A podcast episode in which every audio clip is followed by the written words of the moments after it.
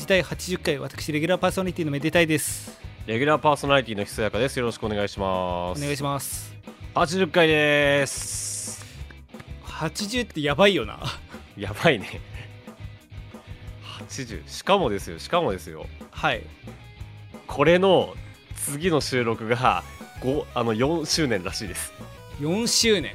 そう4周年5年目らしいです。5年目突入。そう5年目ってやばいよな。いややばいよ。だってジャンプの週刊連載だったらもう25巻。やば。もうパッと思いつく名だたる漫画はだいぶ超えてる。いや超えてるよね。うん。方針演技とか23巻だし。なんかもうスパッと系以外は。そのもうこっから先はもうレジェンドみたいな。い やそうだよ。ジャンプで考えたら超売れっ子だよね。いやすごいわ。そう。まあ、ジジャンプの話で、まあ、まあ我々のラジオっていうのはこうオープニングで気さくなトークをしてそこから本題入るというのが主流なわけなんやけども。そうだっけ？うまいこと小つな粋なトークしてた覚えないですけど。うまいことつながんなかったんでこういう感じでいくんですけどあのと前にあの、まあ、ローファイヒップホップの話したじゃないですか。ああはい。前回ですねっていうか。あまあそうですね。でまあそこのな流れでもないんだけどちょっと面白いなと思ったことがあったんでちょっと話そうかなと思うんですけど。ああ。のザ・バックルームスって知ってます？ザ・バックルームスはい。ちょっと不勉強であのこの説明入る前にまあなんかひそやかさんって例えばだけど、まあ、学校とかでまあ放課後誰もいなくなった教室。うん。だから普段はもう人でにぎわってるのに例えば忘れ物取りに行って戻った時にもう自分以外誰もいない状態。うん学校に限らず例えば道帰ってる時普段だったら人通り激しい道なのに、うん。今日に限って誰もいないみたいな。ああ普段は人いるけど自分しかいない状態。だからもしかしてこの世界に自分だけ取り残されちゃったんじゃないかみたいな感覚に陥ったことってないですか？ありますね。それはもうやっぱりそういうなんか学校とかのタイミングでっていう学校まあやっぱそういうのが多いかな。なんか意味もないのになんかその状況に気づいてしばらくその場にいるとか。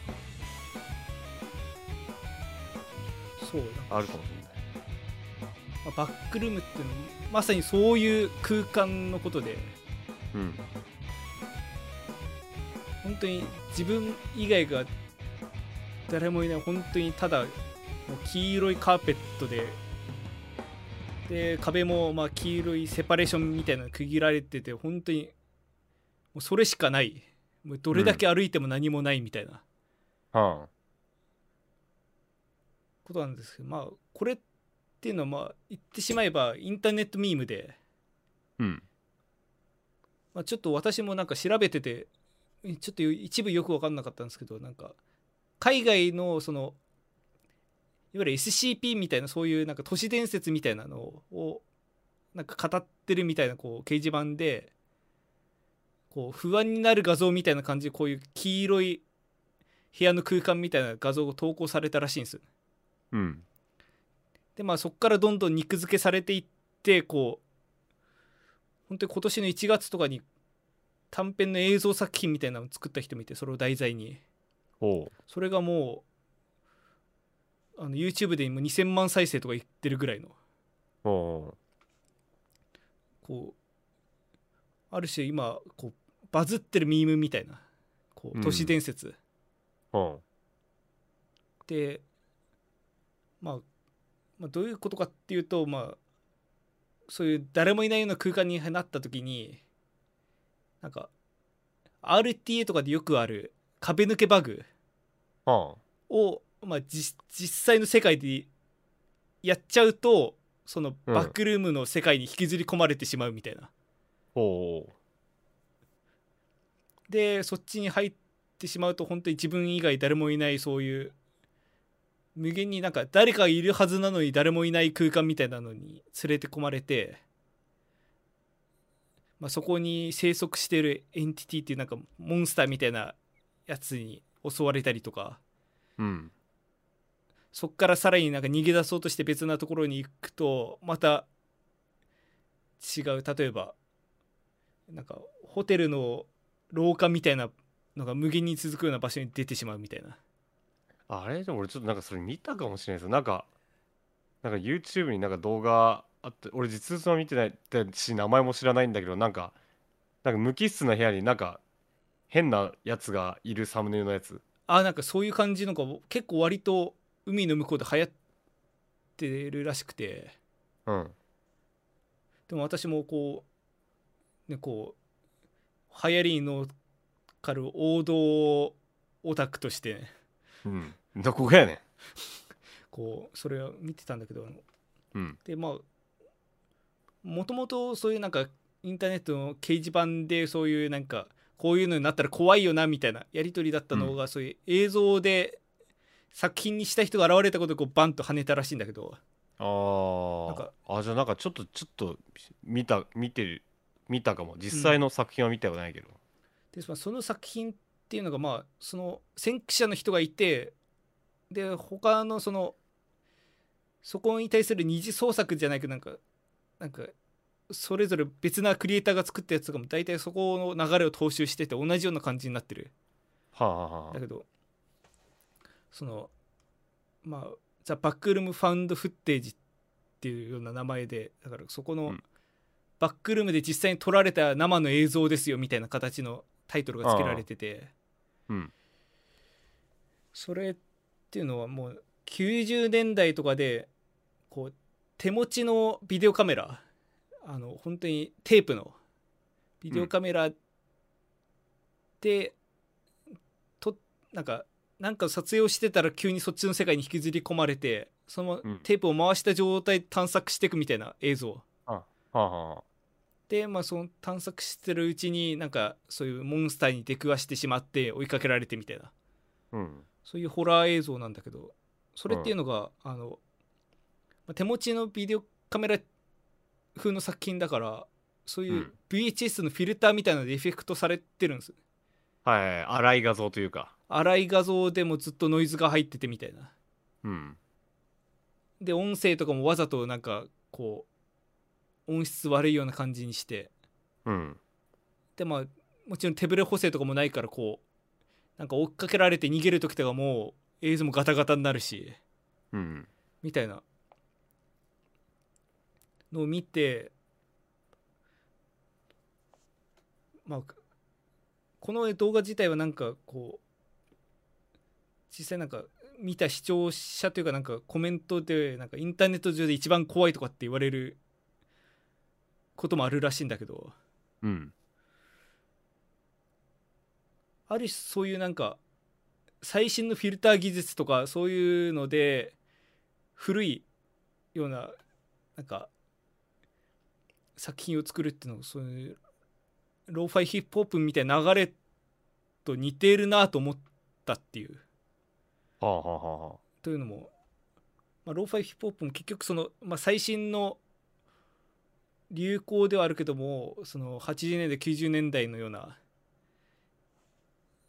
まあ、リズムだったりにその音質というかそそういうなんかわざと音潰したりして鮮明じゃない音にすることによってそういうなんかエモさみたいなの出すみたいなうん。ところあると思うんですけどそういう感じで多分エフェクトもかけなければただ本当にただの無機質の 3D の空間でその 3D のモンスターが出てきてみたいなやつなんだけどそれがその VHS 風のフィルターでエフェクトを加えることによって一気になんかリアルっぽくなる。質感が伴うってことか。そう。3D の無機質な空間になんかそれを隠すっていうかそこの上抜かきするような情報が入ることによってまあその、まあ、リアル感っていうか本当にあったんじゃないかみたいな思わせるようなうん。感覚が増していて、まあ、実際はこういうのも、まあ、3D でレンダリングしてそこにフィルターしてかなり最新な技術で作られてるってとこもあって割となんかそういうレトロなフィルターみたいなのが映像の方でも流行ってるのかなみたいな。あだからまあ例えとして適切か分かんない。そのバイオハザードみたいな形で本当にもうす鮮明なゾンビに襲われるとかっていうのよりもそういうなんかどこで手に入れたか分かんない。一本のビデオテープに記録されてた怖い映像みたいな形の方方がなんかより身近な怖さを感じるのかなとかうん。思ったなっていう話でした。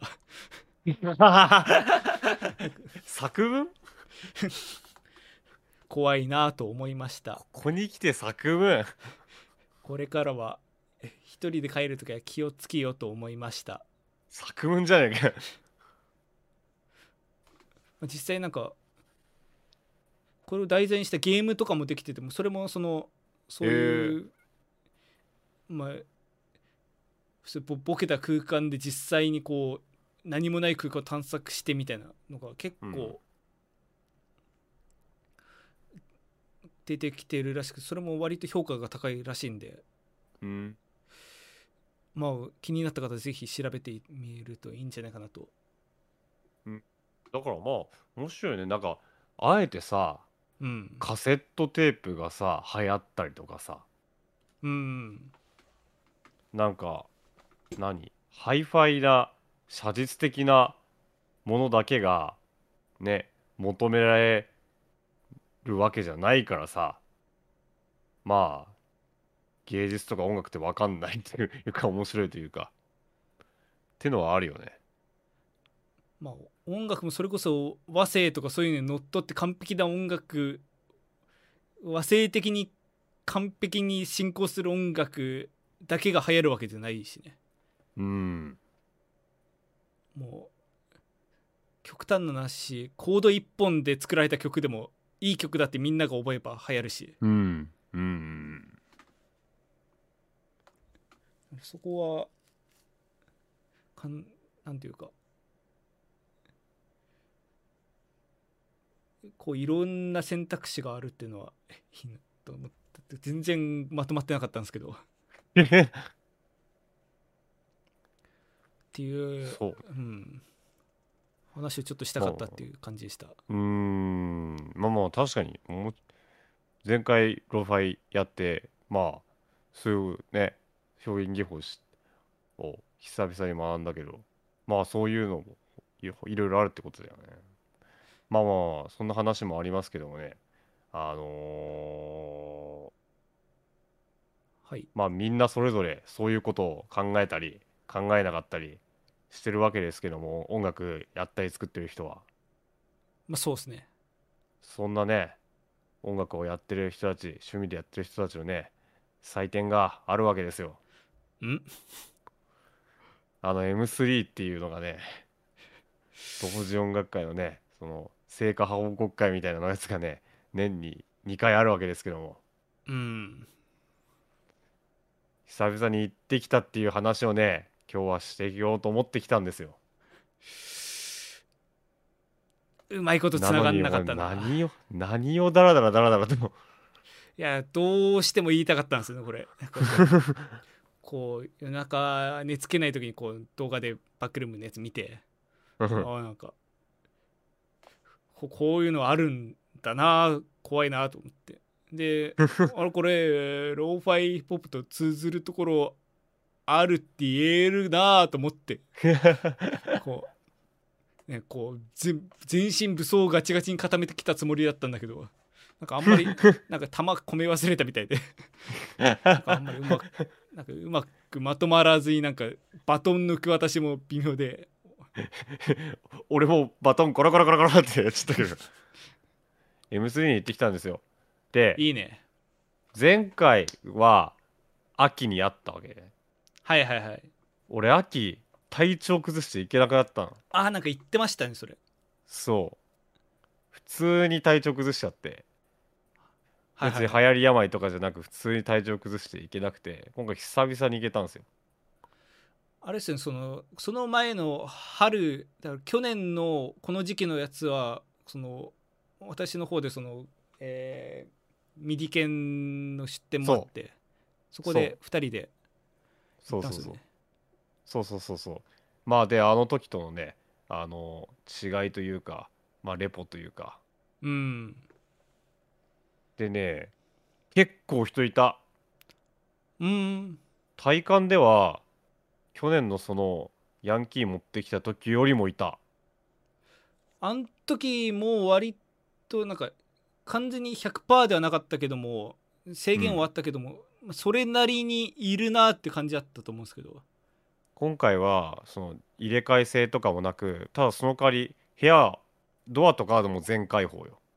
ああだから風通しよくしてっていう。うん。でまあスペースも昔の全盛期よりはちょっと広めでで企業ブースなしフリースペースなしだけど。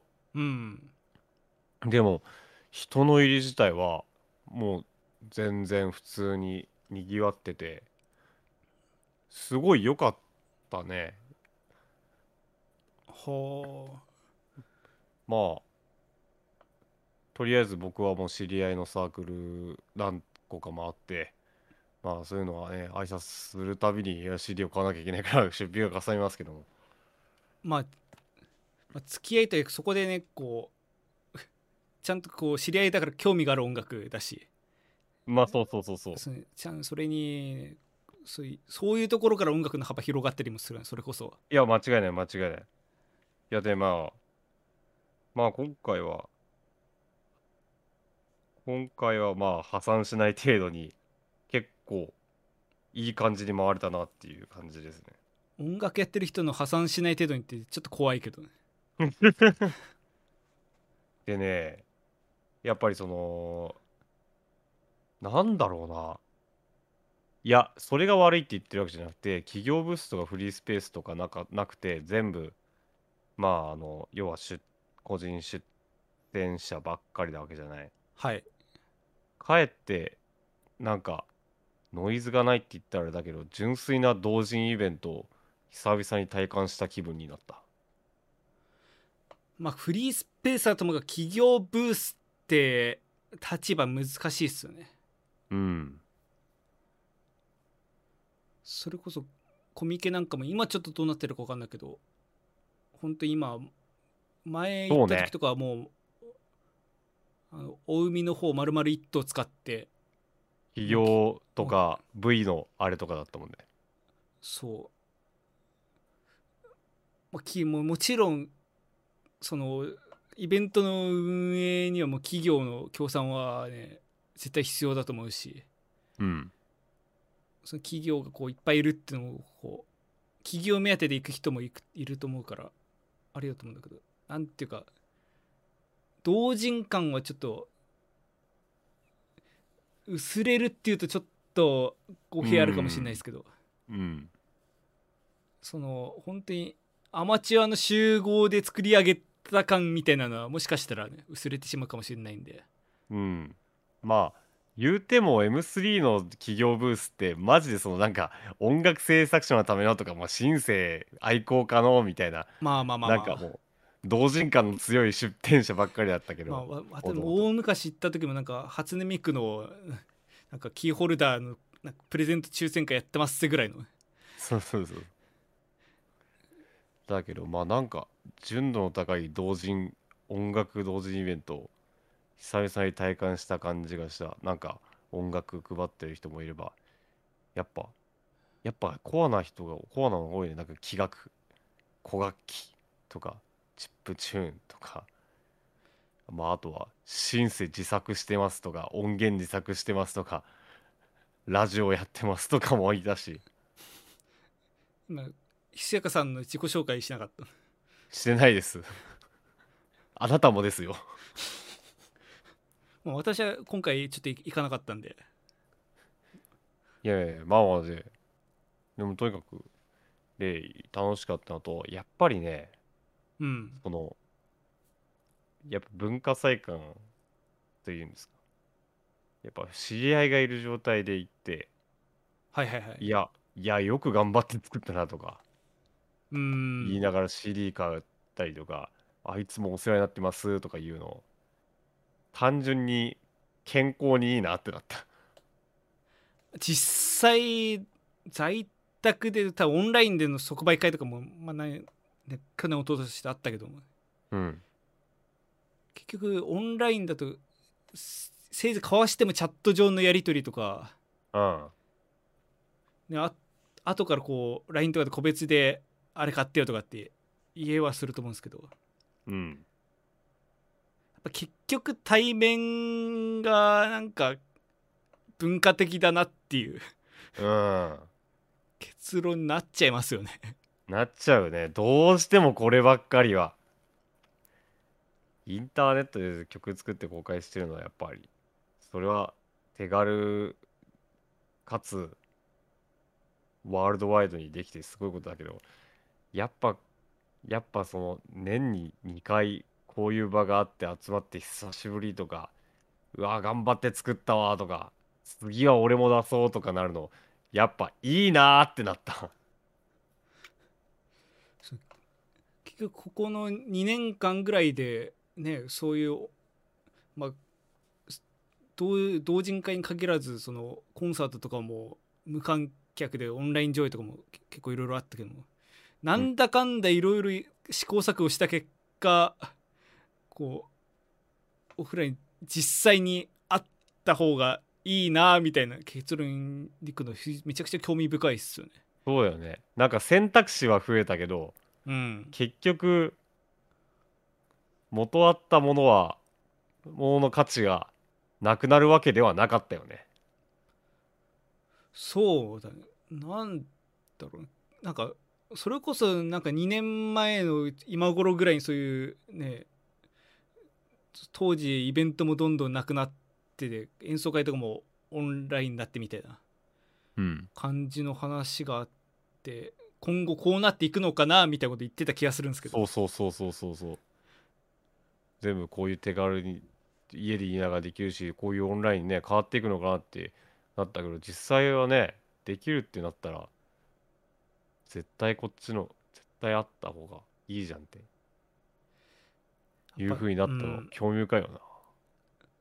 それはなんか我々がなんていうかそうやって対面で何かをするっていう風に過ごしてた時間が長かったから、そういうなんかオンラインとかに対応できてないだけなのか。うん。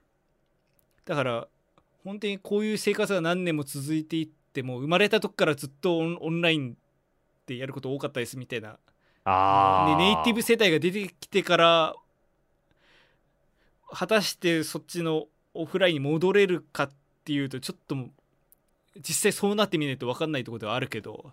そうね。うん。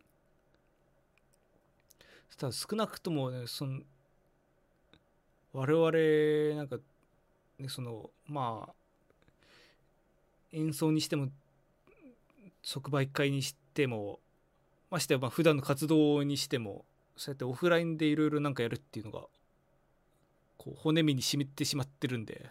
うん。ぱそっちの方が水が合うというか。うん。まあ結局その日はうん。あの久々に会ったやつらでこの後楽器屋行かんっつって行く行くっつって そのまま楽さ3時半で終わった瞬間に流通センター出て渋谷の楽器屋行ってでがギター弾いてヘラヘラしてそのまま終電まで飲んで青春だな。いやマジで文化祭。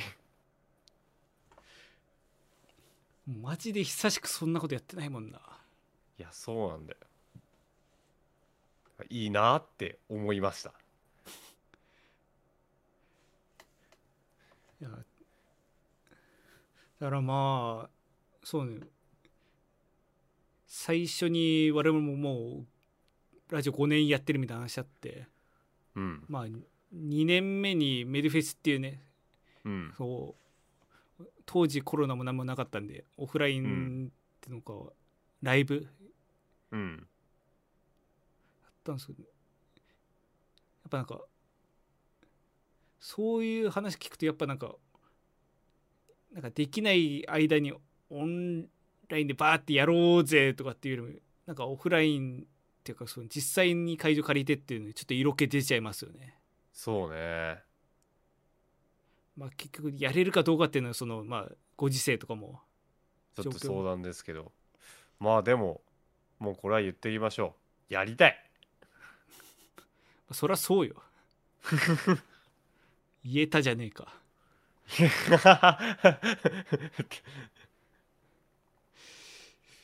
いやまあだからいろいろ目標はね持って頑張っていこうと思います。そして M3 もね今回はね一般参加者で行ったけどどんな形でもいいんで次はなんか宣伝ができるように頑張りたいなと思った。いくらなんだよ対面がいいだなんだ言っても何も作ってなければ世話ないですからね。そう。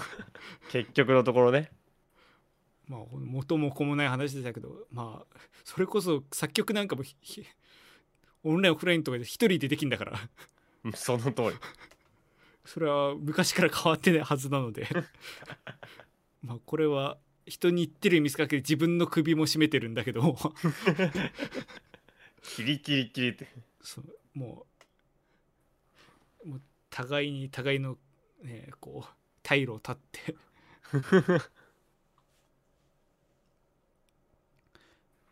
まあそのせっかく久くさんが前回ねこのスプライサー登録したってこうどんどんこう武器も増えていると思うんで。はい。本当にそう。頑張んなきゃ。いやー。こんなもんすかね？うん本当ですよ。こんなもんですよ。もうこれ以上もこれ以下もないですよ。終わりだ終わりやば。蛮族のラジオだ。そんなことないですよ。みんな大好き。情緒がやばすぎる。このラジオの感想はツイッターのハッシュタグメデラジでぜひつぶやいてください。メデがひながらラジオがカタカナです。はい、えーご意見ご感想はメールでも募集しております。メールの方は、えーメデラジのホームページの方に、えーメールフォームの方設置しておりますのでこちらトップページからご参照いした上でお送りいただけると助かります。ですし次回3周年終わって4周年記念でございます。えー何かお祝いのコメント等いただけると、えーとても嬉しいです。よろしくお願いいたします。去年もえーお祝いのコメントみたいなものをこう募集して結構何件かいただけたのではい。まあ前回送っていただけた方ももしまだ聞いていらっしゃるよっていう人がいればぜひお願いしますはい。えー、ひそやか、めでたい、それぞれの活動もよろしくお願いいたします。ひそやかはまだまだ準備中です。ただ準備をできし始められたってことが本当に素晴らしいことなので、頑張りたいと思います。えーめでたいのも、まあ、前回終わりに言った、まあ、重大発表みたいなのは5月の多分ゴールデンウィーク明けになると思うんで、まあ、それはまだ言えないんですけども他もそうっすね。一応なんか目標を持って曲作ったりは知ってるんですけどまだ何も出せる状態ないっていうのがあれなんで。そうですね。なんかなんかすぐ曲を作んなきゃなんない動機みたいなのをなんか設定しないとパッと作るようにはなんないのかもしれないなと、まあね。いやだからそれこそもう俺はもうラジオを目標にちっちゃい曲を作ろうと思ってなんかサブスク入ってみたりとか。そのもうはあれっすよね。今お思いつきだけどもラジオのために短い曲何個も作ってそれをねまとめてアルバムにしてこれどっかでありだな。発表するのも全然ありっすよね。ああ。ちょっと検討ですねこれは。まあ、ラジオのためでもあるしかつ、まあ、今後の目標にもなるっていうところで、うん。まあちょっとハードル上がっちゃうけどまあでもちょっと検討しましょまあ、そうっていうまあだらだら喋ったけどまあ今週言えることは何もないということで。うはい。はい。えーで今回の曲なんですけど、まあ、ちょっと M3 頑張りたいということで、まあ、ちょっと過去流したことある曲にはなるんですけど私が初めて M3 出た曲を。流そうかなと思って久々にということはまさかあの曲ですか？はい、えーコンピレーションアルバム「バケーションズ」に収録されています「壁ドンに気をつけろ」という曲を。まあまあまあ、ね、今年入ってからも何回か話題にも上がりましたしね。そうですね。生おじさんがね話題に出してくれたりとか、うん。僕自身好きな曲でまあだいぶ昔なんでミックスがちょっと未熟ですけどでも曲自体は全然今でも好きな曲ですねまあこんな曲をね M3 でも出せるのか出せないのかわからないですが。もう出せるって言っちゃいましょう。それは言い切れないんだよな。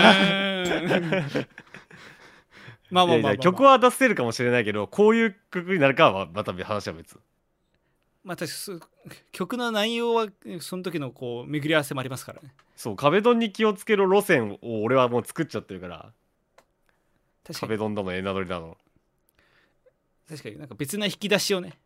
そうそうその路線になるかはちょっとまだ分かんない。たまあ何かしらを作る欲はそうそうそうそう。あると。そうそうそうそう。はいはいはい。な感じということでその決意ということで。はい。壁ドンに気をつけろ。を、えー流したいと思います。よろしくお願いします。はい、えーメダル時代80回今回もご視聴いただきありがとうございました。ここまでの間は私めでたいと。えー、ひそやかがお送りいたしました。ありがとうございましたありがとうございました。次は4周年だ。やば。壁ドンに気をつけろ。壁ドンに気をつけろ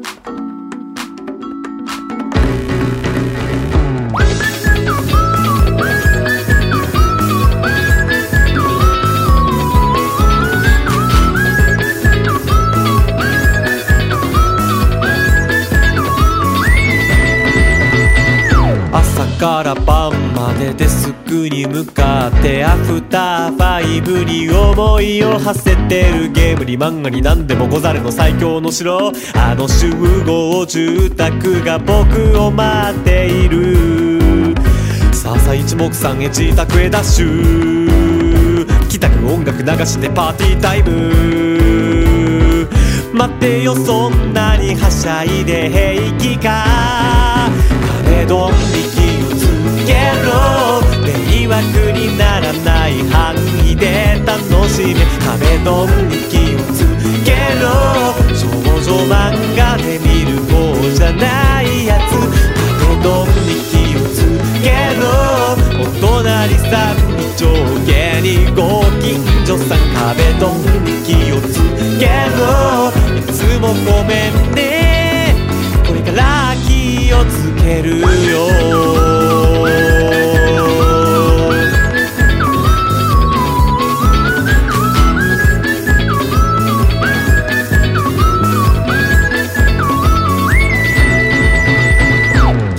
気を取り直してヘッドホンつけてお待たせしました。ミュージックスタート嫌なこと忘れて体を揺らせば最高の気分。冷えた心に火をつけろ。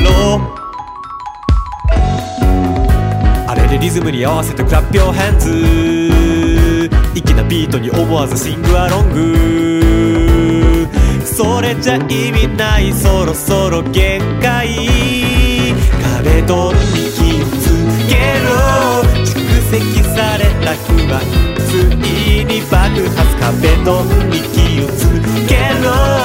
プライベートは誰だって大切。壁の息をつけろ。自分一人で暮らしてるわけじゃない壁の息をつけろ。今日のところはおとなしくします。